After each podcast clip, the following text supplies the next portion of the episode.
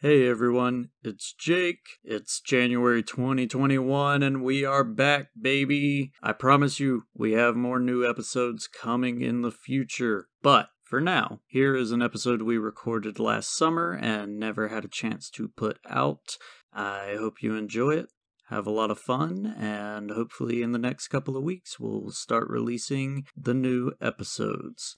See ya.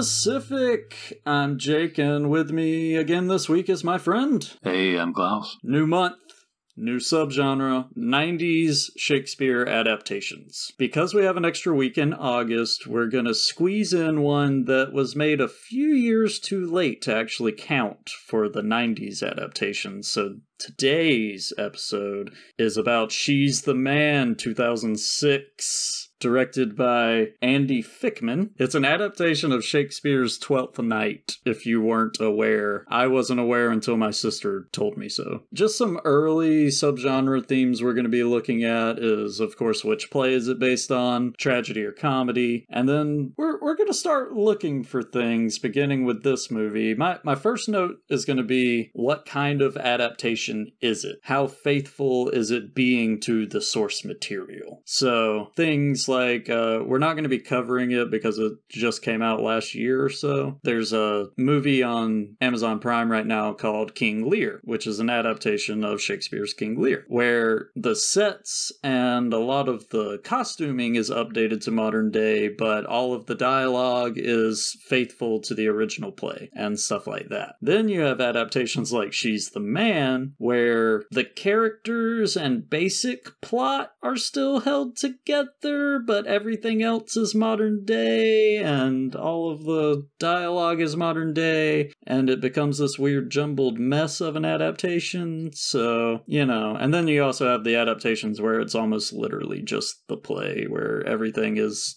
fitting into the original time that the play was set in and everything like that. Any thoughts on what, what your kind of adaptation is better to you? Hmm. I think I saw Othello, like a more modern take, starring the guy that was in The Matrix, Morpheus in The Matrix, whoever Uh, that guy. Laurence Fishburne? Thank you. He was in Othello. And I don't know what adaptation you'd call that, but I like that a lot. They used some of the language, but I think they changed it somewhat to be a little more easier to comprehend. Hmm. I haven't seen that one, so I can't really comment. I think I like closer to the source material just because I don't often read Shakespeare plays every day, so it's nice to kind of get exposed to it through this other medium since I'm not going to read them. And plays are meant to be acted out in front of you, right? I mean, a, a lot of it, even if you don't know the language as well, a lot of it makes more sense when an actor is emphasizing the correct words and actions are giving some context to what they are saying. It's a big difference than just sitting down and reading a play. Yeah, and that, that kind of brings up a little bit of what we discussed about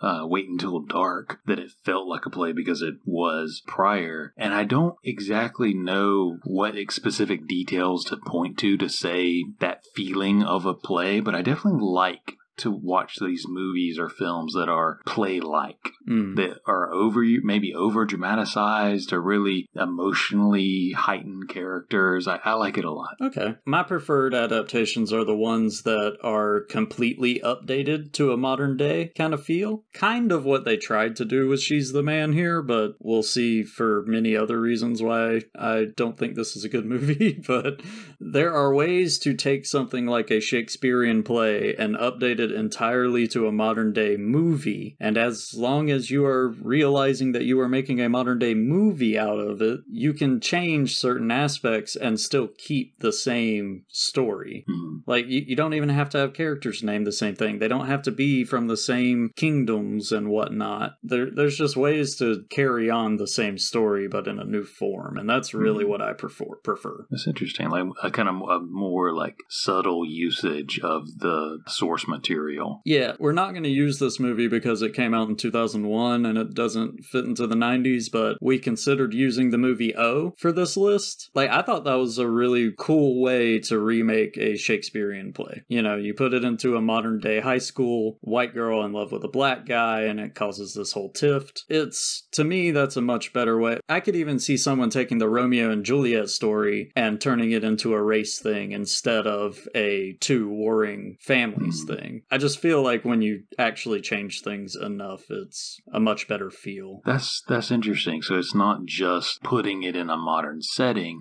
but applying some of the plot hooks and archetypes and concepts to modern context. Where maybe we're less worried about what family heraldry you wear, what or whatever, and more, you know, with uh, racial injustice and, and these kind of things. Yeah, applying it to modern day social issues instead of the social issues that Shakespeare was dealing with Hmm. back in the day. Interesting. Okay. So it'll be cool to see, you know, movies in this subgenre that fit that mold, If any of the ones we chose and have done that. if any. And honestly, I'm not a big Shakespeare reader, so I've been trying to read these plays along with the movies to see what they steal, what they change, you know, all that kind of stuff. So I'll have some context. Did you read The Twelfth Night? no, I didn't. I looked at some like brief cliff notes, but I didn't get to read it in time for this. So I just read it and I didn't look at any other source material commenting on it. So maybe between the two of us, we can help each other more fully understand it. Because, like I said, just reading a play without seeing it acted out is very different. Yeah. So I, I might not have understood some things. Everyone you're gonna want to know about this director if you don't recognize the name. Let's let's just name some titles that he's known for, all right? This TV series Kevin Can Wait, directed 48 episodes of it. A TV special Kevin James Never Don't Give Up. That's one of his stand-up specials. Paul Blart Mall Cop 2, 2015. Yeah, he directed that. Race to Witch Mountain 2009. Yeah, he directed that. And other than that, it's stuff I haven't heard of. He's done a couple other TV shows, but uh, a lot of work with Kevin James, which means he's right up there with the whole Adam Sandler crew. Paul Blart Mall Cop 2. I don't know what you have to do to get tapped to direct that, but it can't be good. so you're saying this is his greatest work? I- Well, I haven't seen Race to Witch Mountain, and I knew a bunch of people back in the day who did enjoy that as a kids' movie starring The Rock, back when The Rock was first starting to really blow up in the movie scene. So, I think the first films I saw The Rock in was The Mummy. He was the Scorpion Man. Oh yeah, The Mummy, what was that? The Mummy 3, The Scorpion King, or whatever, with that horrible CGI Dwayne Johnson. yeah, I rem- I remember like seeing, looking back now, seeing clips of it or something more recently. I'm like, oh, that looks horrible. I'm sure at the time I was amazed.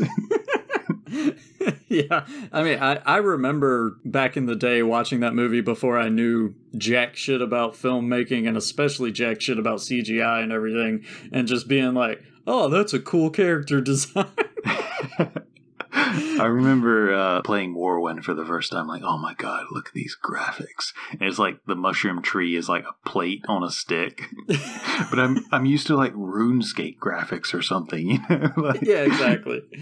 Uh, God. Thinking about things that you thought looked good back in the day and then realizing how unrealistic. I, I remember like sports games came out once a fucking year, and every year it was like, whoa, they look like real people playing football. And then the next year comes out and you're like, whoa, last year's game looks like shit. and now it's gotten to a point where like the models are just literal scans of actual Yeah. players. I feel like there's kind of diminishing returns in the graphics department. You just can't get much better at a certain point. It's like, I'm not going to pay more money for an updated roster. yeah. Something that someone could literally put together a PDF and you could download it and it'll update uh, update the game. So Not not that I've played like Madden since 2003 or something, but I haven't done it in four or five years because I just don't put as much money into my gaming budget anymore. But I used to like every three to four years buy another NCAA game or a Tiger Woods game. Every so often buy a hmm. sports game just to waste time with. I never paid attention to the graphics after I don't know 2006, 2007. Like never even looked at the graphics. I was just worried about what mechanics they had in the yeah. game. So. All right, so that's that's Andy. That's kind of his uh, his CV, his curriculum vitae. His... So she's the man is only the third film he's credited as directing. He did some short video called Who's Your Daddy, and then did a TV movie called Reefer Madness, the movie musical, and then got She's the Man. Early on in a blossoming career. He, he knows his he knows his type of films. So uh, let's just really quickly plug in that part of the trailer for this movie that explains the entire octagon love thing that we have going here. But at this school, everyone's got a secret. Duke wants Olivia. Do you like cheese? Who wants Sebastian? Isn't he cute? How you doing, babe? Who is really Viola, whose brother is dating Monique. So she hates Olivia, who's dating Duke, to make Sebastian jealous. What does your heart tell you? Huh? I mean, which one would you rather see naked?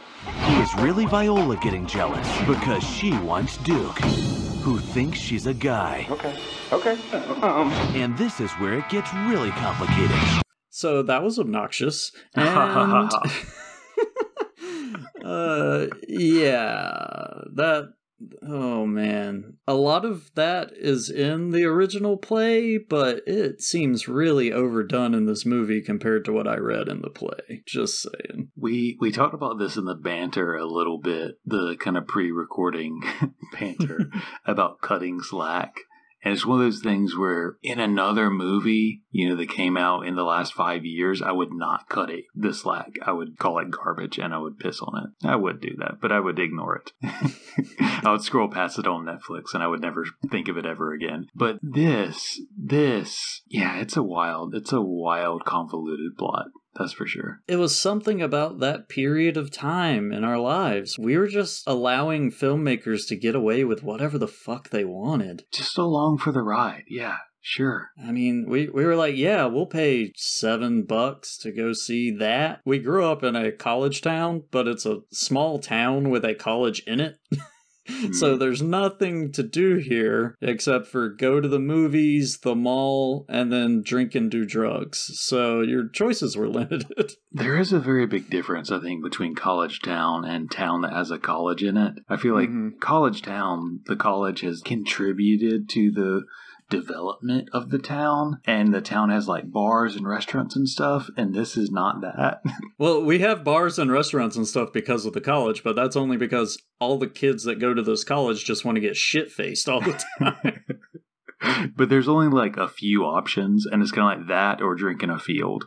You know take your pick. As we got older we did a lot more of the latter. Yeah it's just easier and cheaper all right, so that's the basic plot. As far as characters go, you have Viola, played by Amanda Bynes, Sebastian, who's kind of there at the beginning and the end, who's her brother, uh, who's played by somebody, I'm sure. Yeah, I, I didn't recognize the guy, so who cares? And then you have Duke, who's played by Channing Tatum. Early years. Er, very young Channing Tatum right here. How early is this in his career? Like, was he in anything else before he this? He was probably already like 34. nah, he was he just young. looks he just looks young. Oh wow, he was in Ricky Martin's She Bang as a dancer. Wow. Foreshadowing. A Pepsi commercial, a Mountain Dew commercial. I always forget he got his start as a dancer. yeah, I Step Up. I think was his his big roles. I think breakout roles. The Step Up series. He was in that movie Coach Carter, which is surprising. So yeah, she's the man was only like I think it's maybe the first or second movie where he's got like a lead role. Yeah. Because Step Up doesn't come until later that same year. We'll kind of get into this when the scene comes up as we talk about the movie, but there's one scene where I think he and I think actually Amanda did a good job too, where there's this one scene where I'm like, holy shit, they're acting. well, and that's the thing is neither of them are bad at acting, and Channing is a funny guy. I Yeah. think he's he's probably the funniest part of this movie. This movie gave me a few genuine laughs, and I'll mention when when we get to them. But for the most part, he and Amanda are the ones holding this thing together. So they're they're the main characters, Viola and Duke, Amanda Bynes and Channing Tatum. You also have Olivia, um, who's the blonde. You have Monique, who's her brother's mean, bitchy girlfriend, and that's mostly it. The rest are kind of like you have the coach, you have the principal, you have a few other people that kind of come in and out. Oh, Amanda's ex boyfriend, who's the captain of like the rival high school team, just douchebag number three high school soccer player guy. I love his line. Come on, babe. You know guys are better at sport. Jesus Christ, dude. And I feel like soccer is one of the sports like you definitely like definitively can't say that about.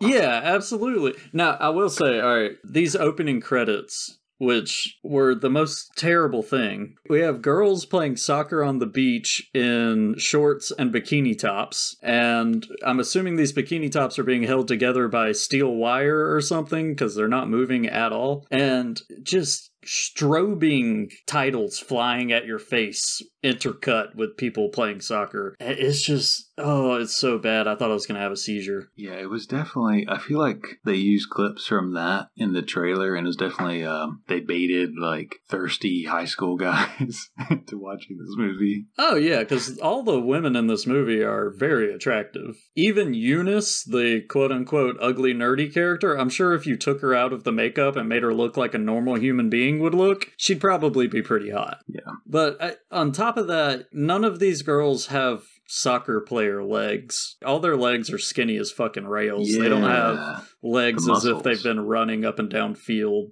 for hours. the muscular thighs. That's something Mhm. that's missing in today's world. The muscle thighs. I'm a big fan. Athletic builds have their fucking place, just like any other build, and In my bed. Um, and then uh, I, I will note, like, as far as like some the filming, um, as weird it is to point it out in this movie, when she shows up dressed up as her brother, first of all, she goes to her hairdresser friend, gets the full like montage of trying on different haircuts and stuff. I have to talk about this character really quick because he is the quote unquote cliche gay friend, but he's not overly cliched like you would think about in 90s and early 2000s movies that have the cliche gay friend. Like, hmm. he's not talking with a lisp.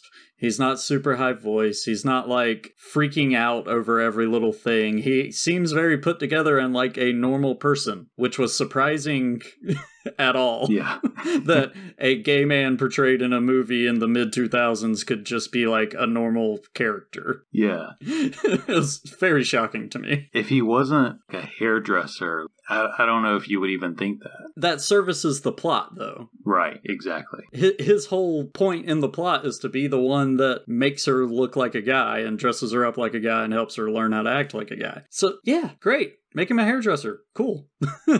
I, he reminded me of what's his name from that '70s show. That reminds me of you. He wears the aviators and like the the fro. Oh, Hyde? Yeah. Don't don't compare me to Danny Masterson himself. I'm okay with being compared to Hyde, but you compare me to that fucking Scientology rapist, I'm gonna have some Oh. issues. I didn't know he was bad. Fuck him. I guess I didn't know. Yeah, his, his whole family was raised in Scientology, and he recently got kicked off the production of The Ranch on Netflix because three or four girls accused him of rape. So yeah, Fuck that guy. yep. Yeah, just cut all that, director. No, no, I'm, I'm fine with I'm fine with you comparing me to the character Hyde because Okay, okay. I am that you know aloof conspiracy theory friend that you have in the corner of the room. So I'll, I'll take that.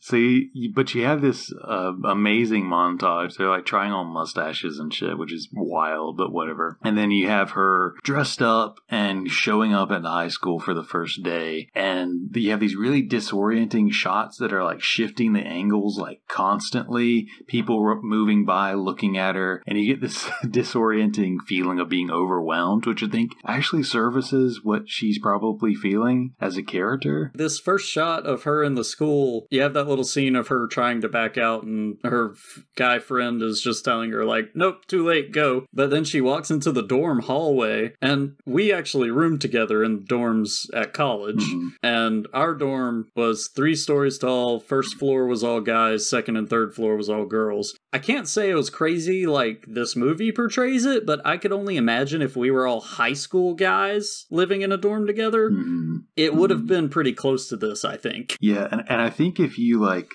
filmed, you know, our hallway over the course of 24 hours and like clipped together all the things that happen, it would look like that shot. Yeah, I don't doubt that at all, especially on a weekend. Like, if you filmed our hall for an entire weekend and then kind of stitched it all together, it would look absolutely horrifying to someone outside of it. you you got all these guys like throwing footballs and kicking soccer balls and just like I, I don't even remember like spraying each other with water guns and shit. People are just going fucking crazy in this hallway. Yeah, and it's very much, a lot of it is very much uh like stereotypical guy stuff too, it feels like. Oh yeah, nobody's wearing a shirt ever. No. And so she finally gets into the room, goes in, and there's Duke, who's going to be a roommate, and in there are his two friends. They're not roommates, they're in the room next door or something, who are hanging out. And the whole movie, I have to get this out. Amanda Bynes as Viola as Sebastian. When she's playing Sebastian, she has this weird, like, she's trying to be a guy, and so she goes into this, like, sup, dog, brah, like, really, like, over the top. And I think at the time I probably thought it was funny, but I don't know, it doesn't hold up right now. Oh God, no! For it me. doesn't hold up at all. It's really bad. Not only Yeah. that, so there was a weird decision to set this movie in North Carolina. I don't know why. I noticed that the Tar Heels were mentioned. Yeah, and- she she says she wants to go to college and play soccer for the Tar Heels. The whole her mom wanting her to dress up in dresses thing is fucking debutante ball. We live in South fucking Georgia, and we I've never even knew anybody that did debutante balls. I have heard of it. Well, you associate with a higher class of people than I most of the time. Well, I've never been, but I have heard. I have heard. I'm sure it wasn't to that extent. You know, that was overplayed. That's definitely like a Charleston or like Charlotte kind of vibe. I, I could see it happening in Savannah. I could see it Yeah. happening in Charlotte. Maybe uh, what's the Tennessee, Nashville? I could see it happening there. You know, stuff like that. But I don't know, man. They never even said like what city they were in because the two high schools were named after the cities or kingdoms in the play. Hmm. They were named after the kingdoms in the play. I don't know. It was just a really weird choice. And so every time Amanda Bynes goes into her male voice thing, she also gets like extra country. I don't know if you noticed that or not. I did. I didn't put it together and lock it down with North Carolina because for us, North Carolina might as well be like Yankee Town. I mean, they're just below the Mason Dixon line, but let's not give them too much credit here. but I, I did notice that. I just didn't put it together. But it was just, I'm sure it played all right at the time to the audience. Um, but that part is what holds up the least well to me. I enjoyed the ride, but that part, not really my thing. Yeah, Amanda Bynes doing a southern bro dude accent was very weird. The whole idea is that she's trying to act like a guy, and her idea of a guy is this very typical, stereotypical, inaccurate portrayal, so that later in the movie she can understand guys aren't actually like that. This scene also introduces another cliche that I have a feeling will be in almost every one of these adaptations that we have. It's the cliche of the token black guy, which uh the black guy character in this movie, I like the actor. I think he does a good job and I think the character holds up pretty well. It's just annoying when you're set in a in a boarding school situation. There's only one black guy and I don't think there were any black girls in the boarding school at all. It it felt like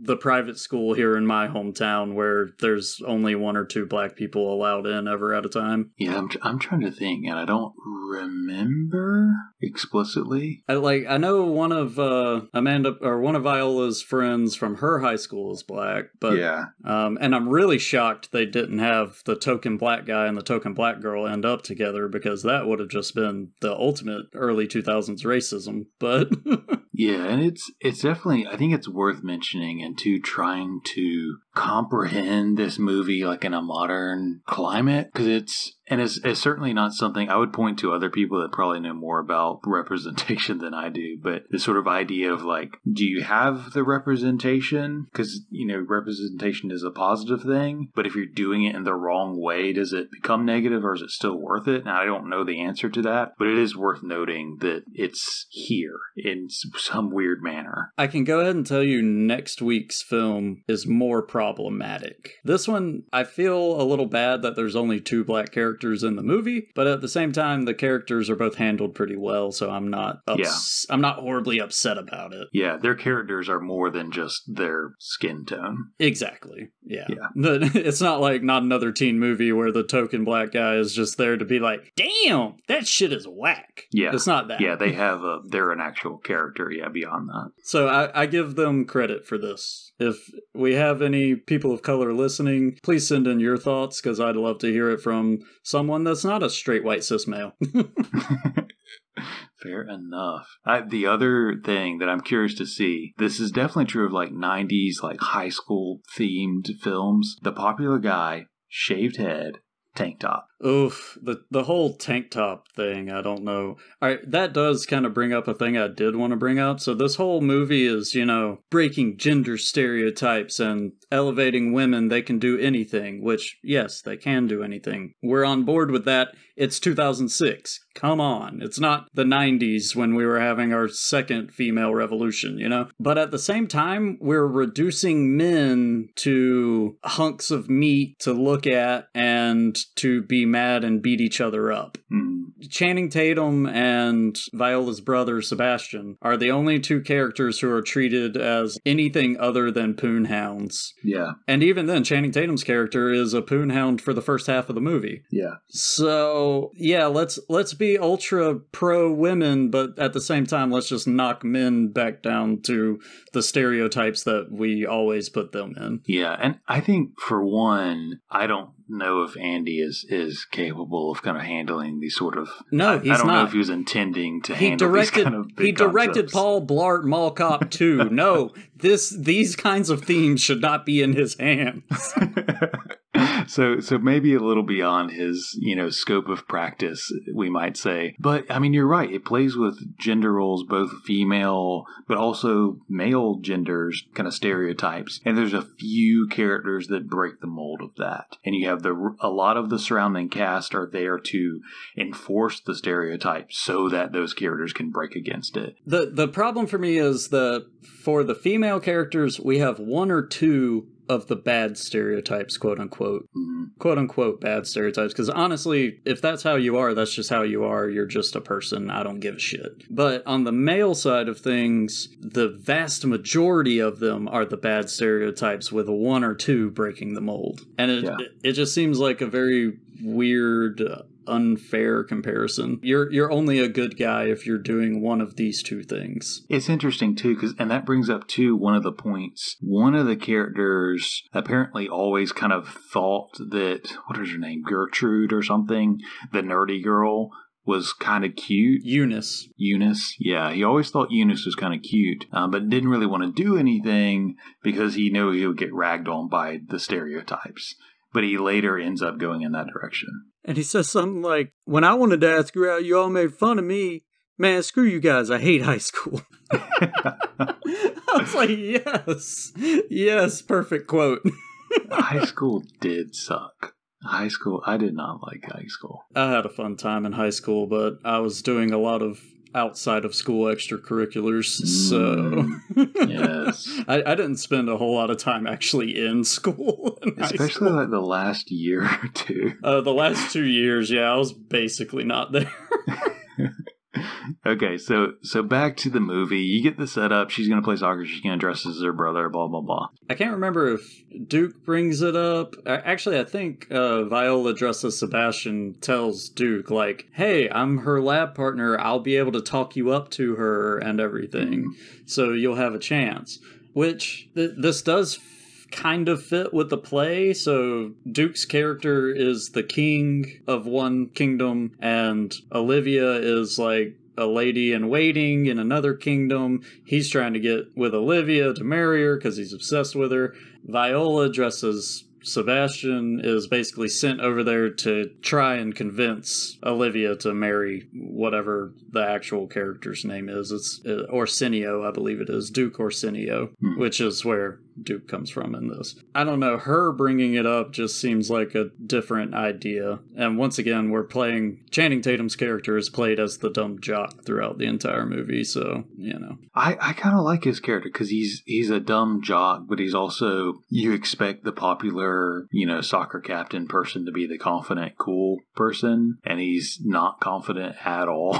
yeah, like him, him admitting that he can't talk to girls and then them doing like the role playing of him talking to a girl is pretty damn funny and I think it's one of the one of the few genuine laughs it got out of me. And uh, so, yeah, in the lab partner kind of scene, you have Viola as her brother Sebastian partnered up with Olivia. Eh, But everything she does, even if she's intentionally or non intentionally trying to get her to think of Duke, backfires. Olivia reads her lyrics from her brother and, and all of these other things. And she just thinks Sebastian is this super sensitive guy that breaks the stereotypes and is so, so cool and attractive and all that. Since you mentioned the thing about Sebastian, real Sebastian being in a band and everything, I have to bring this up. I've, I've heard it on tons of other podcasts and movie reviewers on YouTube and stuff, and it's this stupid trend by Gen X writers to make millennial high schoolers and stuff, all they listen to apparently is fucking Gen X bands, and that is what makes them the cool music guy. Sebastian is seen wearing a uh, Violent Femmes shirt, which I'm okay with the Violent Femmes, but I can only name like two of their songs, maybe, and I'm sure anybody listening knows maybe one of their songs that got really popular. But like, they all listen to these fucking like punk bands and stuff. I'm a punk guy, and I didn't discover half of these quote unquote punk bands until way after college age. Mhm. I, I grew up listening to like Sum 41 and Green Day and shit like that, but that was probably mostly only because I had an older sister showing me fun, cool stuff like that. Mhm. So when you have these quote unquote high schoolers who are only listening to like late 80s, early 90s punk bands, but they're high schoolers in the mid 2000s, that makes no sense at all. And to prove it to you, we have the soundtrack for She's the Man, because you know what we were listening to in fucking high school in 2006? It was this goddamn soundtrack. Hoobastank, OAR. Okay, he did have an OAR poster in his room, Sebastian did, and I was like, that. That is mid 2000s. Yes, they got, Got that 'em. one correct. God knows we listened to enough OAR back in the day. The, I feel like the soundtrack, even though this is not strictly 90s, it's early 2000, I feel like the soundtrack is such a crucial part of the 90s theme. And, and we'll see if that's true or not, but I have a hunch. I'm sure it will be for some of the other movies, but this one is just so mid 2000s, all right? Because, all right, so there's the one Joan Jett and the Black Heart song, which Joan Jett's fucking timeless. I love her, so put her in whatever you want. You have Christopher Birch slash Shaggy song. Remember Shaggy? He was only around for a little bit of time. Barbie Girl, for sure. Barbie Girl, that's one. Barbie Girl was around for quite a while. Love and Memories by OAR, remember that one. Forever by the Veronicas. Eh. Dirty Little Secret. Dirty All Little American Secret. Rejects. Yes, there are two All American Reject songs in this fucking movie, all right? two! There wasn't enough All American Rejects to, to, to just go with it. And don't forget Invincible by OK Go. Ugh, so mid 2000s. I I don't think All American Rejects existed in my mind outside of like 2004 to 2007. I was I was honestly waiting for a Dashboard Confessional song to pop up in this movie, Ah. but I don't think they were really big around until like 2007. So we got a little lucky there. Oof, the soundtrack, man, it's painful. the The whole time I was just like, I remember high school, I remember middle school because that's all the soundtrack did. Meanwhile, you got Yeah. Channing Tatum with like a Sum 41 poster on one wall. Yeah, I listened to a lot of Sum 41 when I was in high school, and I didn't have any friends who listened to Sum 41. Mhm. I didn't know anyone else in my high school that was consistently listening to Sum 41 and knew any of their songs past, you know, like Fat Lip. That kind of brings up a point too that I was thinking about. That this movie, and I feel like a lot of movies that are high school based, you could have easily placed them in like college, and it would have basically been the same movie. Because I don't, high schools don't have dorms. Most of them don't. Yeah, I don't understand the high school lean to this except for the fact that we have to make it PG 13, otherwise, we'll never make our money back. And if it's going to be PG 13, we got to draw in the high schoolers by making it about high schoolers, which is just a stupid backwards way of thinking about it. Yeah, but they're just high schoolers in name. Uh, otherwise, they're basically high, like college students. Yeah. Amanda Bynes was born in 86. This was made in 2006. So she was literally, well, she would have been 19 when they were filming this. I mean, she's just, she's perfect college age. Just do it in college. Yeah, Oh, and they have communal showers. Our high school, the football area, we had a communal shower, which the only people I knew that used that after practice and games and stuff were the people who were freaking ripped all to hell and apparently had no qualms with everyone seeing their dick. Those were the only people that used it. Everybody that was even the least bit self conscious, they were like, I'll shower when I get home.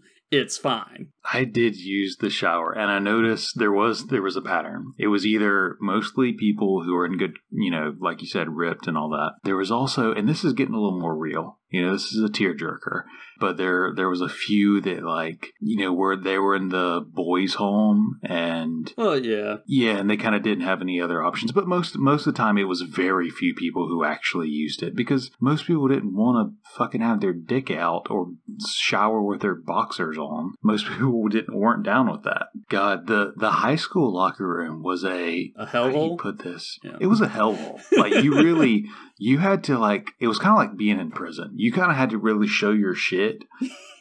or or you would be god i remember this poor kid he like was probably taking an antibiotic or something and for the next four years he was called anal cut that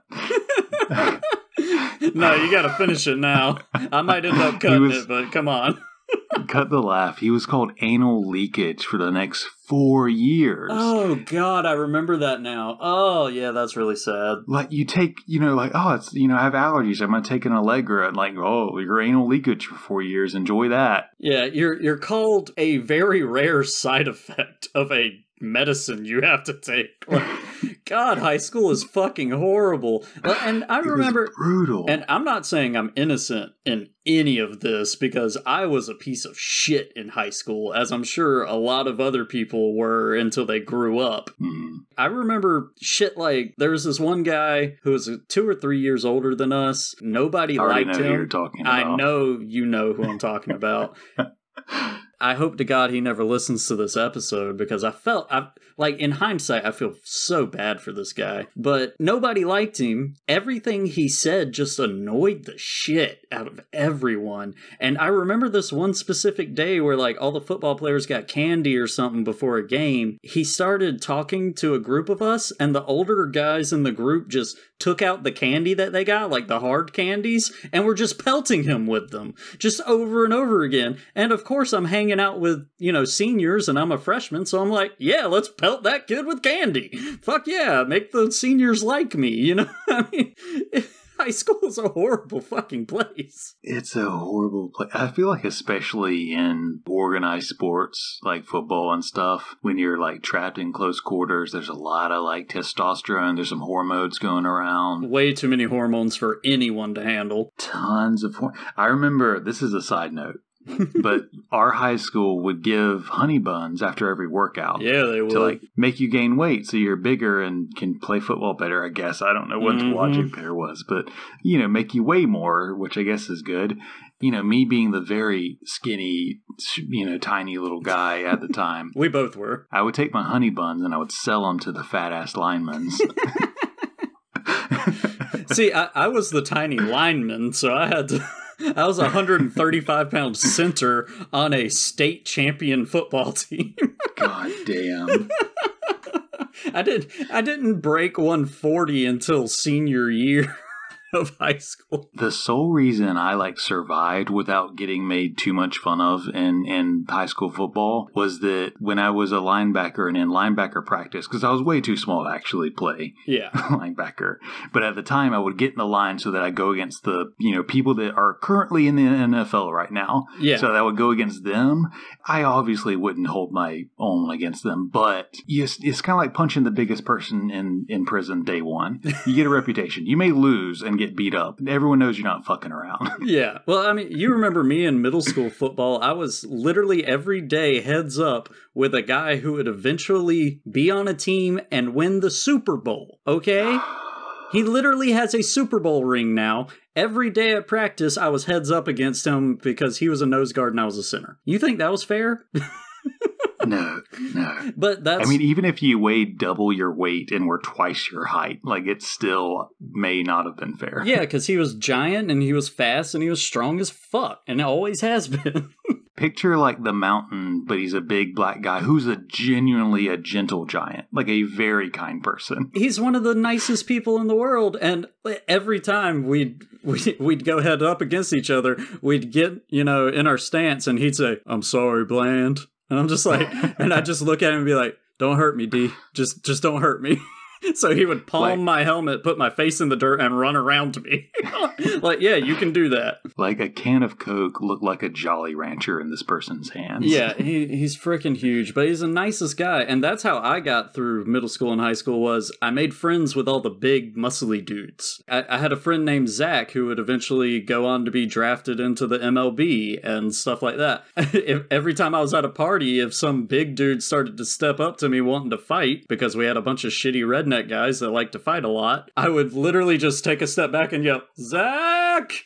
and he'd come a running and he would be my bodyguard and i'm like this is what you do i'm not fighting my own battles i'm letting my oh six three giant friend take care of it. So back to your scheduled programming. I did want to point out this one scene where Viola's like adjusting her wig and he notices it and she thinks she's almost getting caught, but he's like, the headmaster character is played by david cross who's a great comedian. He's also been bald forever as long as i can remember at least. And apparently he's been playing these kinds of characters for frickin' ever because he was in arrested development as the brother-in-law that like just always says the very awkward was he in the foot the draft? I feel like he could have be a character in that. I don't think he was, The but draft? he feels like a character in the draft. you mean The NFL draft, you mean the, the, league Shiva, the league the league. Well, you know, tomato, S- tomato. slow down on that wine homie no. Nah, he wasn't in the league. He was in Arrested Development. He was in one of the Scary Movie movies. I think it was Scary Movie 2 that he was in. He's a really funny guy, but he's great at setting himself up for saying these really awkward things. in Arrested Development, when he accidentally gets blue paint all over his face and he just goes, I blew myself. like, yeah, he's great at shit like that. And he's great at it, in this movie as well. But there is a domino that's set up in that conversation where he, at some point, he says, At some point, you need to, talking about male pattern baldness, you need to come out of the closet and accept who you are. Yeah. now, and I thought, because I don't remember how this movie goes, but I thought at some point, I was like, oh, maybe Amanda Bynes gets with Olivia and it's like a lesbian thing, maybe? That didn't happen, but they were not going to touch that with a 10 foot pole, I can tell you that. they did not, and it's a real shame, I think. Yeah, it's a real shame they didn't take a straight character and make her gay for no reason. Um, what is this? 13 Reasons Why? Um, oh, got him. I don't.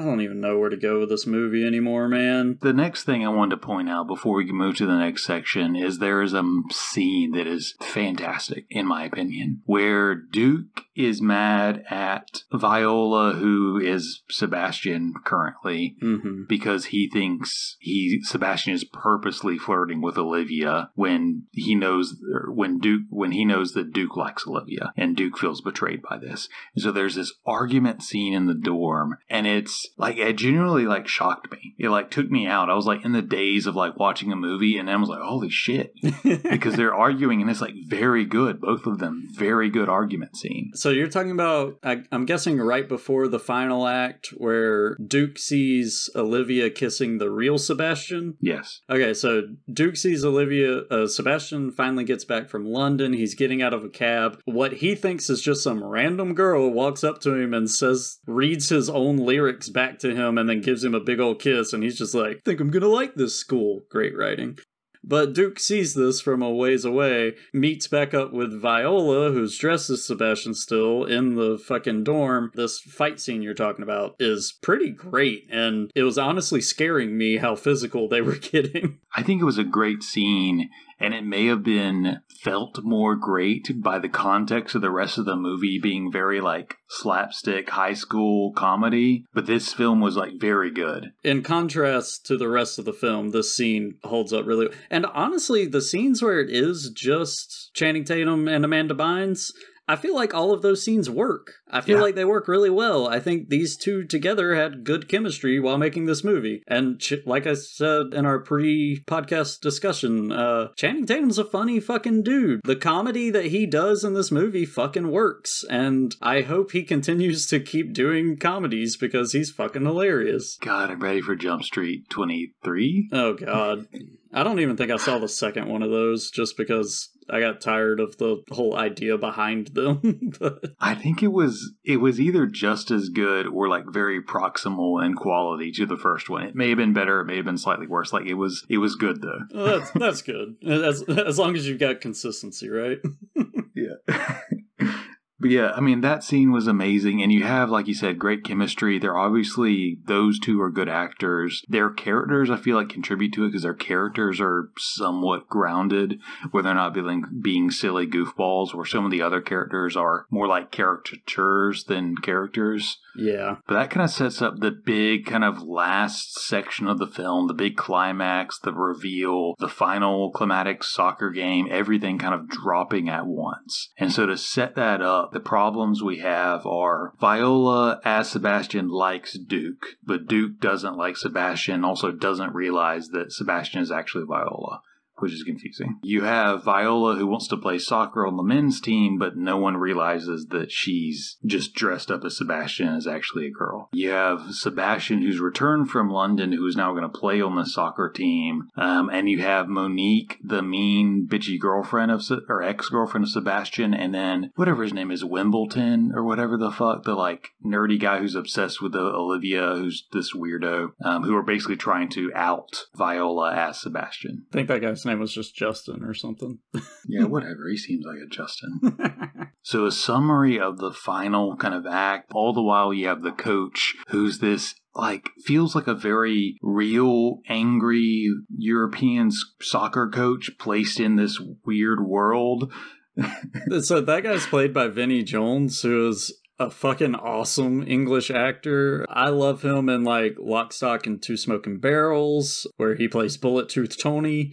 He's in a ton of shit that I don't even want to take the time to get into because I could just read an IMDb list and talk about how many movies I love. Was he in Usual Suspects too? Or usual one of the usual suspects? I don't believe so. Let's see. He was in. Oh, fuck it. Now I'm just going to do what I didn't want to do, but fuck it. Read it. he was in Snatch. He was in Lock, Stock, Two Smoking Barrels.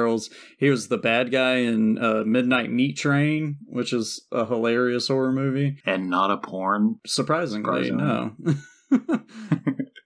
what else was he in? God, he's in a bunch of shit. This man just works. He works and he's definitely like an angry English soccer coach. He was guy. in Eurotrip. He was one of the soccer hooligans in Eurotrip.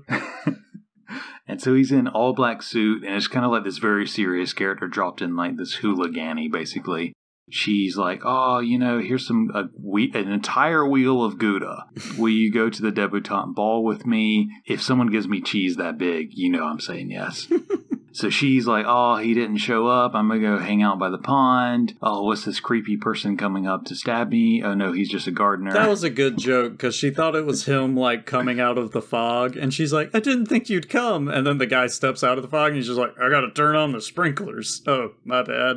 And then she turns around, and Channing Tatum's behind her. That got an actual laugh out of me too. They're together. They go to the ba- the ball. They call their names, and everything's good. They kiss. They make out in front of everyone because They do make out. exactly what high schoolers do. Is just they're cool with making out in front of their own parents and stuff. It's accepted though when they're attractive. If they're ugly Actors. and actors also, yes. And don't forget, and then forget, that's basically everyone ends up with somebody, including the Oh, gay that's true. friend who apparently is What? just going to turn this random straight guy from the boarding school. So that's fun. I don't remember that. Who gets with who? I don't remember this. Token black guy gets with Eunice because he's the one who's always been attracted to her and nobody thought it was cool, but he finally said, fuck you guys, and went after her anyway. Good for him. Annoying guy ends up with bitchy ex girlfriend. They're right for each other. Olivia got with somebody. Uh, Olivia ends up with the real Sebastian because he is the exact same person as his twin sister dressing up like him, so that's fine. Fair enough. That does actually happen in the play, though. Olivia marries Sebastian and Viola marries the Duke. So, I, I don't know. It's just a really dumb, overly happy ending where everyone gets what they want for no reason. yeah, even like the separated parents agree to have dinner. Which is one of the cringiest parts of this whole thing is like, don't you see everyone? You can parent trap your divorced parents into getting back together. And as a as a child of divorce, no. Why do you want to do that? It's so cringe. Ugh, gross. Oh, how about that weird soccer hazing scene? What the fuck was that? Oh, I forgot about that. As you probably should have. Yeah, I forgot about that. It was so weird. They threw oatmeal or something. and everybody, all the new guys have to get naked. Uh, okay. I I was never in a fraternity, so I don't know what they do in their spare time, but I have a feeling that they don't do that. I've heard some hazing stories from people I know that were in fraternities and stuff. Most of them are not as crazy as they're portrayed in like movies and bullshit. I think your more secret societies, I think those are going to have more of the crazy hazing rituals. Like one of my uncles, their hazing was they all got drunk, blindfolded, and then put into the back of a truck and driven out into the quote unquote middle of nowhere. But because my uncle is from here, the town where our college is, he knew that they were in the field of someone that was friends with his dad. So they just walked up to his house, called somebody, got a ride, and they actually made it back to the frat house before their frat brothers made it back. you know, it's just stupid shit like that for the most part. I'm sure there are some frats out there who have really mean and gross hazing rituals, but this, where they're just like, everybody immediately stripped down, so Viola has to go pull the fire alarm before anyone sees her boobies. yeah, I feel like that was the main point of the scene is like, you know, reason for Viola to, to feel like she might be exposed, and maybe also to reinforce this kind of extreme stereotype of guys that isn't actually realistic, but it helps with the plot, I guess. Boys will be boys. Hurt, hurt, hurt. Ugh. Boys will be boys. We had a secret society. Do you remember this? Uh, There's like a, a fort in your woods beyond your house. Do you remember that? Uh, was I drunk at the time? Because probably not. No, this was like in middle school or maybe elementary school. This was very early. oh Jesus, no! I don't have memories from those times. I've killed too many Oh. brain cells over the years. the before times. yeah, th- those are called the Jake Dark Ages. God was not present. no, uh, so we had a we had a secret society club. Eh, I mean, there was basically a secret fort in the woods, and we were talking about, yeah, we'll like charge a membership fee and we'll like use that money to you know, build a rocket ship or, you know, or whatever it was. It wasn't a rocket ship, but a, you know, a structure of some sort. Of course, yeah. Well, we're, I'm sure we were going to expand the fort and Yeah. put a big "No Girls Allowed" sign on the front door or something stupid. Oh yeah, I did love the scene of Amanda Bynes as Sebastian, like trying to prove to the new guys that she's cool by walking into the restaurant, having her friends from her actual high school, like one of them comes up and just like makes out with her, and another one is just like, "You're just too much man for me." Yeah, I know, babe. Shit like that. Like I thought that was a really fun scene. My favorite part from that scene was when um she's breaking up and then after you know these girls come up and basically show that she's such this cool dude that gets all these hot girls. Ex-girlfriend of her brother Sebastian shows up and she basically has to run so she doesn't get close enough to recognize. And there's at some point in the middle of the scene where one of the guys who's Duke's friend is like, Sup girl and she's like, Ew. Girls with asses like me with my girls like girls with asses like mine don't talk to guys with faces like you. Like, Holy shit. I was like, I got transported straight back to eighth and ninth grade with that line, man. Because like, I, I could almost hear one or two of the girls we went to school with saying that. high school's a weird place. The funny part is, at that point, she is still dating the real Sebastian, and Viola breaks up with her in public, and the real Sebastian doesn't find out about it until he's like back in the States. But he does at some point like call her and says like we need to talk, implying that he might be considering, and he eventually does break up, but like he's completely unaware of any of this. yeah. But yeah, all the guys are just like, oh man, Sebastian's such a player. How's he so cool? And next day, like everybody loves Sebastian all of a sudden, basically. I also have to say the best part about Amanda Bynes playing a guy is the one thing she does completely correct as a guy is she does the crotch grab where she's like quote unquote adjusting herself in her jeans, you know. That that's the most guy thing I think I've ever seen a woman do on film. This is this is a side note. I was in the emergency department today. Hmm. There was a lady having a hemorrhagic stroke, a very serious condition. Yeah, it does not sound good. And I was sitting down. I think she's fine. I don't know. Like she, She, could be dead. I'm a her. doctor. I don't care. I, I'm not here. I don't know. She might be fine. She might not. I don't know. I'm not there. But she was fine last time I saw her. She was stabilized. But anyway, in the room, you know, everything's fucking crazy because it's all like literally everything happens. The entire span of human history occurs in like five minutes, Mhm. basically. You know, they're in there, everyone's running around, they're bringing in EKGs, they're tubing, they're like paralyzing, like everything's happening at once. What's their blood pressure? It's too high, we need to get it down, not too, too low. Like everything's happening at once, one time. And I'd been sitting in a position and it was fine, but when standing, it wasn't fine. And so I'm like, any guy will know what I'm talking about. Do that like weird, like, bend your knees a little bit to try to like let gravity Yeah. help you out a little bit. You're like you're like, please just unstick from my leg, please. just yeah, just get off. Just just get off. Yeah. So that was my my big hell today. And all the while like the physician is like, "Come look at her eyes. What do you think of this?" And like, "Why do we think we're doing this instead of that?" You know, this very experienced, very good and very funny physician, but I'm like, "Holy shit. Uh because this?" He's like, "Yes, but why?" I'm like, "Uh because that?" He's like, "Yes, but they keep asking questions until you don't don't know the answer. Spoiler alert: you never get out of it and the whole time you're just like, I want my balls to unstick from my leg. because of balls. Wait, no, that's not it. anyway, side note: back to the fucking movie. I guess don't, you don't have to say that. Everybody knows this movie is shit, and talking about other stuff is more fun. The other thing I wanted to bring up, and I don't know if it's worth bringing up, but like the carnival scene, which is basically her changing costume every three seconds for no reason. It seems like. yeah, she could have just gone as one or the other and said that the other couldn't make it. Or changed costume once or something. Just go as Viola because you know your parents are going to be there and they will recognize that you are Viola even if you're dressed as your brother. So just say Sebastian bailed. Blame it all on him. It's fine. No, we got to Yeah. have three or four costume changes and getting on a carnival ride and switching clothes while spinning around and jumping into a bouncy castle and switching clothes in a bouncy castle with a lot of children. Like, Yeah, it was a wild Y scene. There is the, you know, there's the kissing booth with which by the way, I don't know what the current political climate on kissing booths.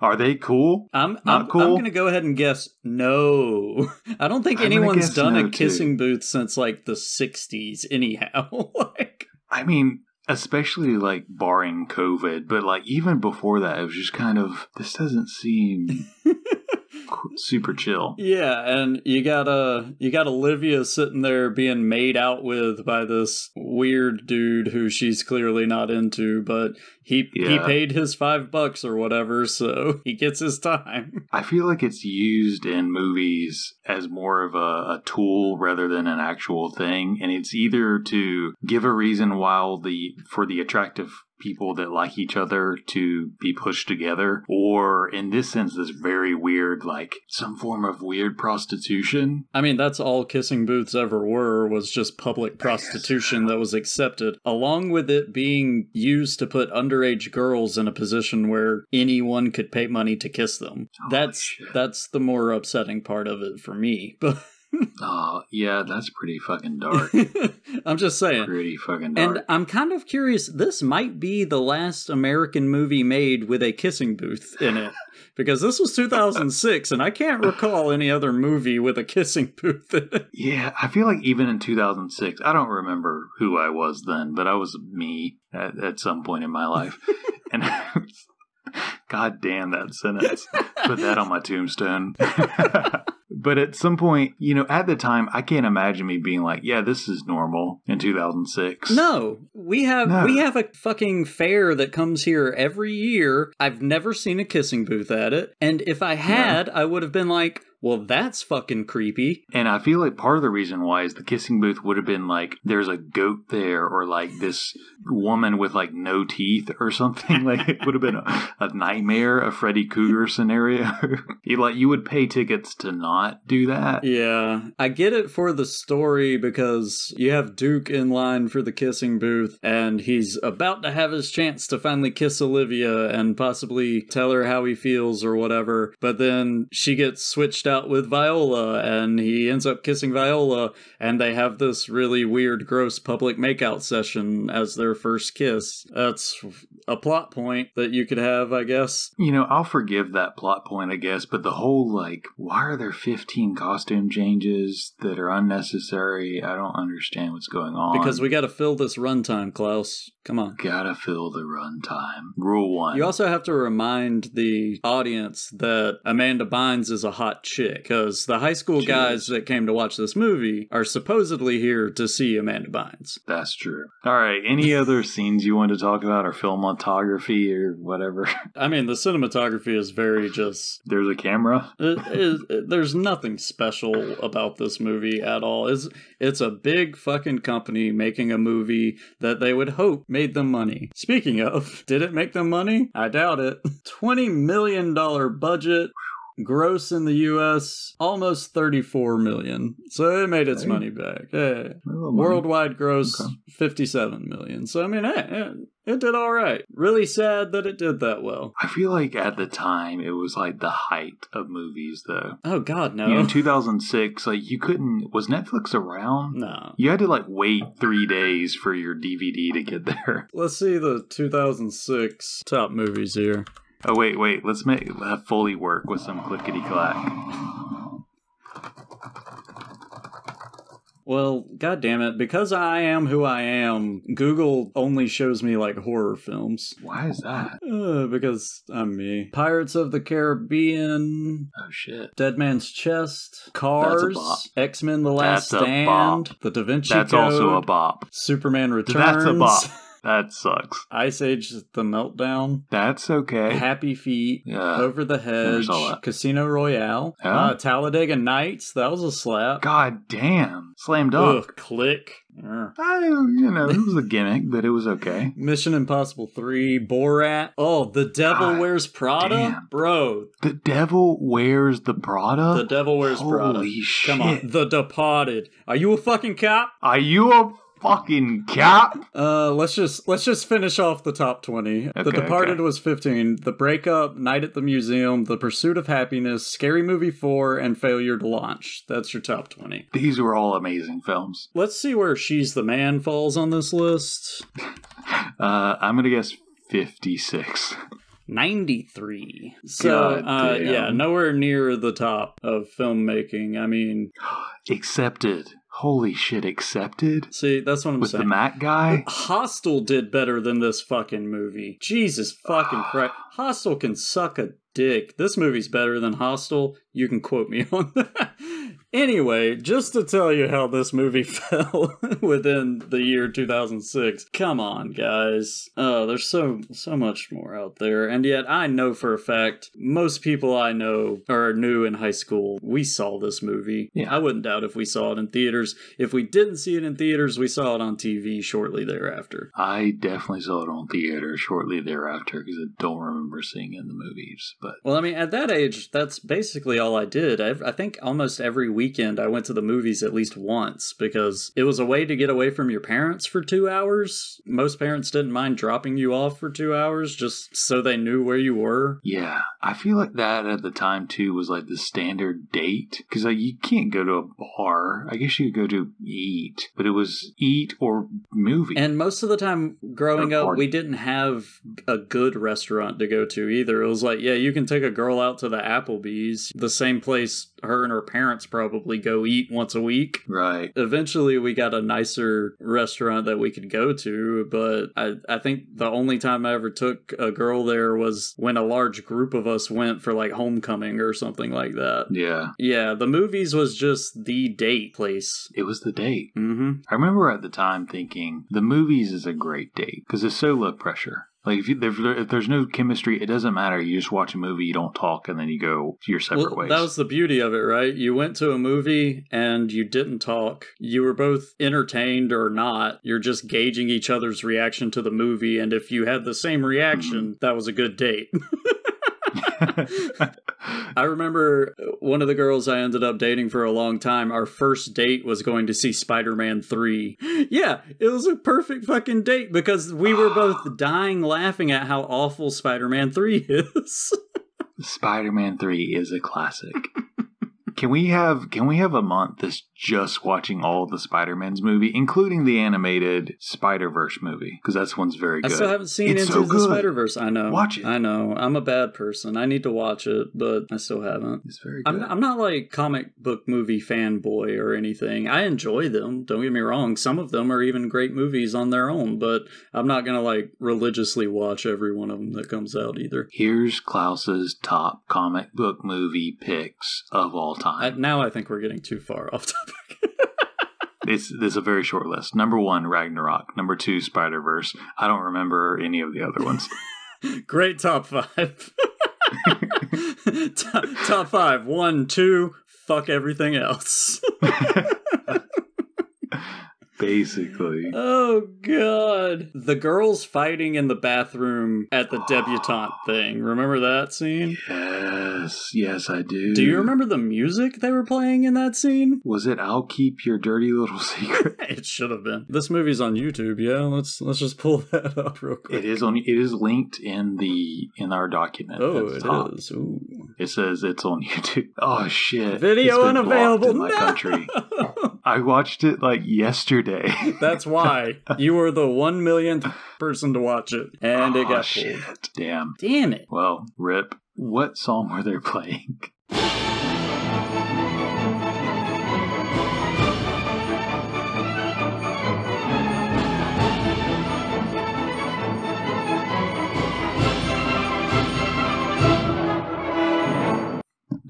accent. Yeah, you hear that? It can't be. It can't be. Yeah. I don't know if that song has been used in a fight scene of a movie since, I don't know, mid 80s? Because even for a comedy movie, that's a horrible song choice. for those, I'm going to sing it. Yeah, I need to find the name of it and just play a short clip in the podcast because Jesus fucking Christ, that is horrible. One of the worst things. A movie in 2006 uses this song in a girl fight scene in a bathroom. Wow. I think it's classy. It's a classy choice. Can't even say that. What the f- Seriously, what the fuck were they thinking? I don't I don't know anymore. Between between all of these problems, I'm going through all my notes. I have pages among pages of them here.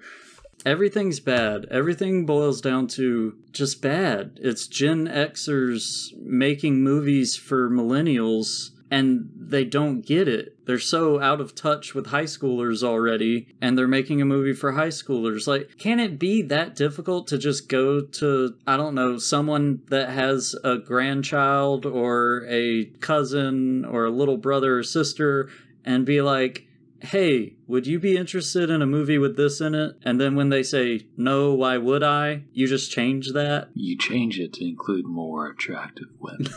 Well, they did that, so that didn't help. it's such a cheap thing, they, they also filled it with really hunky dudes. Like there weren't that there Yeah. there weren't too many ugly people in this movie at all, and the dudes were fucking shirtless the whole time. So that's how they were baiting in all the teenage girls. Should we move on to our final thoughts and feelings? Give me, I want to hear your closing notes before mine this week. Okay. So my closing notes on She's the Man, a 2006 Odyssey. a classic. A movie you've seen on television years ago and you've forgotten about it, but now you're being reminded that it exists. And you can't really remember the concept, but a girl dresses up as a guy and something else happens. And that's all you really need to know. It's a bad film. We know this. You know this going in. It was filmed in 2006. Everything made before 2016 is bad. But if you know that going in, it's a fun ride. It's a fun, like, you know, half a bottle of Pinot Noir, a couple beers, you can have a good time with it. Don't go in expecting to see Daniel Day Lewis come out of the woodwork as coach, whatever his name, the soccer coach. It's not going to happen. But I did enjoy the ride. I enjoyed that there was odes to the Shakespeare original source, though mostly in name and basic concept and nothing else. But that's fine. The peak of the movie was the argument scene between Viola playing Sebastian with Duke and everything else is just uh, stereotypes and funny gimmicks. But it's a fun ride. Basically, if you if you go in there thinking it's a serious movie, you're not going to have a good time. If you're thinking like a loosey goosey, like fun ride, it's not serious, you can have a good time with a few beverages. Okay, yeah, I see where you're coming from. Jake, I have a question for you. hmm I've asked this question many times before, and I will ask it again. This movie, how would you rate it? This was not nearly as difficult as a lot of my previous ratings. Usually you hear me give a big sigh and a big hmm, and then I go into a whole diatribe about what I think of a movie. This one, there's none of that. You know why? This is the first movie I think I've ever given an exact 5 out of 10. It's not offensive, but it's not smart. It's dumb in a lot of fucking ways, but it's not so dumb that I hate it. It's just in the middle. Even when you talk about it using source material coming from Shakespeare. The Shakespearean play is Twelfth Night is not one of my favorites that I've read. I haven't read many, but it's not one of my favorites. It's confusing on paper as this movie is confusing as shit in whatever form you have it. That's why I let off this podcast with Klaus just describing the entire movie and then us talking about random shit because that is less confusing than the plot of this movie. And then you combine that with the absurdly generic teenage comedy movie feel that it has coming from a big company that hasn't talked to a teenager in like I don't know 30 or 40 years. The soundtrack is fucking horrible. It hurts me in every way. It has two All American Reject songs on it. It all sucks, but it's not offensively bad. It gets a 5 out of 10, and I was mostly just bored. Watch it if you want to see that kind of thing. Yeah.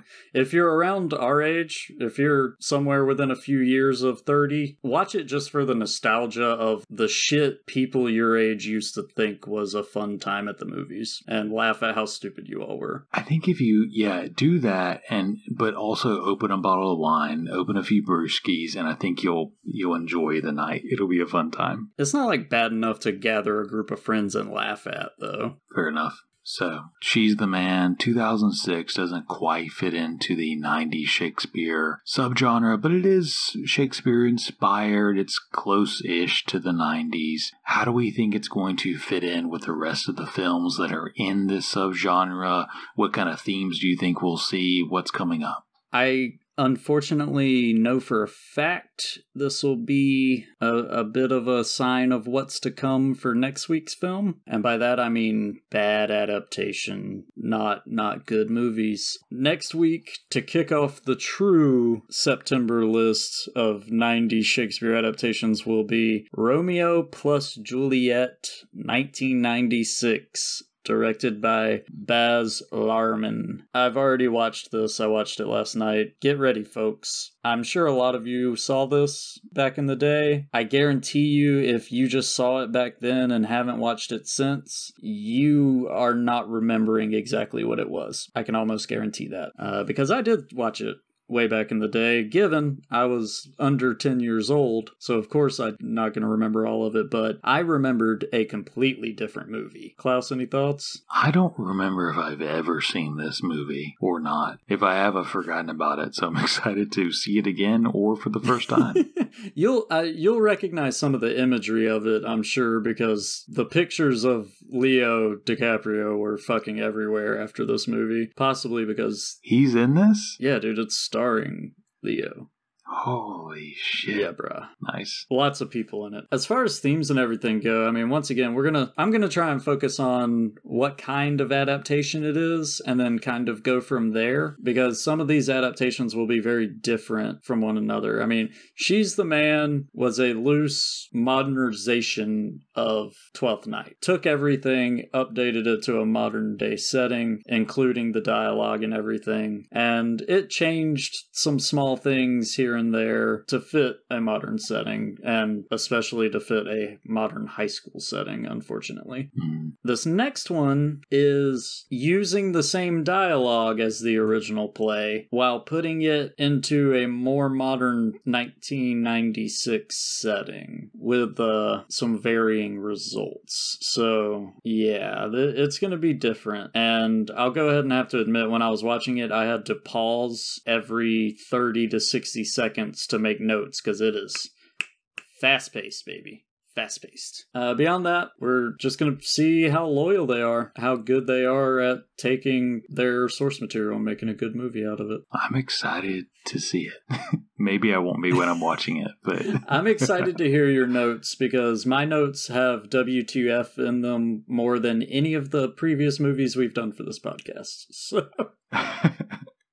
I feel like we're a real yin and yang. yeah, we are we are pretty yin and yang on this shit. I mean, well, to be fair, like I take movies too seriously, and you take them not seriously at all. So I think we got all our bases covered. Yeah, you. I feel like you understand films and how like their structures and stuff, to where you can see the problems. Where I'm just like I shrug and have a sip of whatever I'm drinking and ignore it.